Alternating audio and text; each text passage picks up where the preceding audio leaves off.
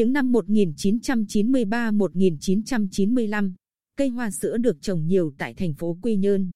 Theo thống kê, có khoảng 3.000 cây hoa sữa đã được trồng trên các tuyến đường phố Quy Nhơn và trong các khu dân cư. Mỗi khi ra hoa, mùi hương quá nồng khiến nhiều người dân phản ứng nên sau này công ty cổ phần công viên cây xanh và chiếu sáng đô thị Quy Nhơn đã tiến hành di rời cây, tỉa bỏ bớt cành và dần thay thế bằng các loại cây xanh khác.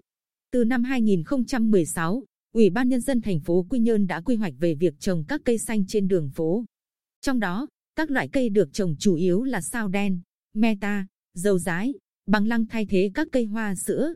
Đến nay, toàn thành phố vẫn còn khoảng 500 cây hoa sữa. Hiện là thời điểm rất nhiều cây hoa sữa ở phố biển Quy Nhơn đồng loạt ra hoa.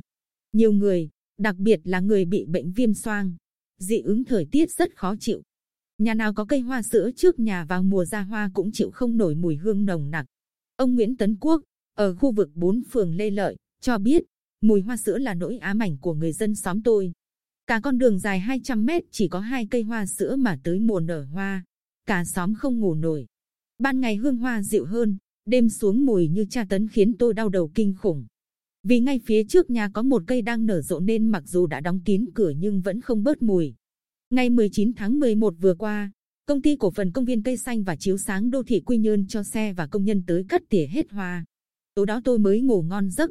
Ông Phạm Thanh Liêm, giám đốc công ty cổ phần công viên cây xanh và chiếu sáng đô thị Quy Nhơn, cho biết, tháng 11 năm 2020, công ty tiếp tục triển khai cho cắt tỉa cây xanh hạ thấp độ cao để góp phần phòng chống bão ở thành phố Quy Nhơn.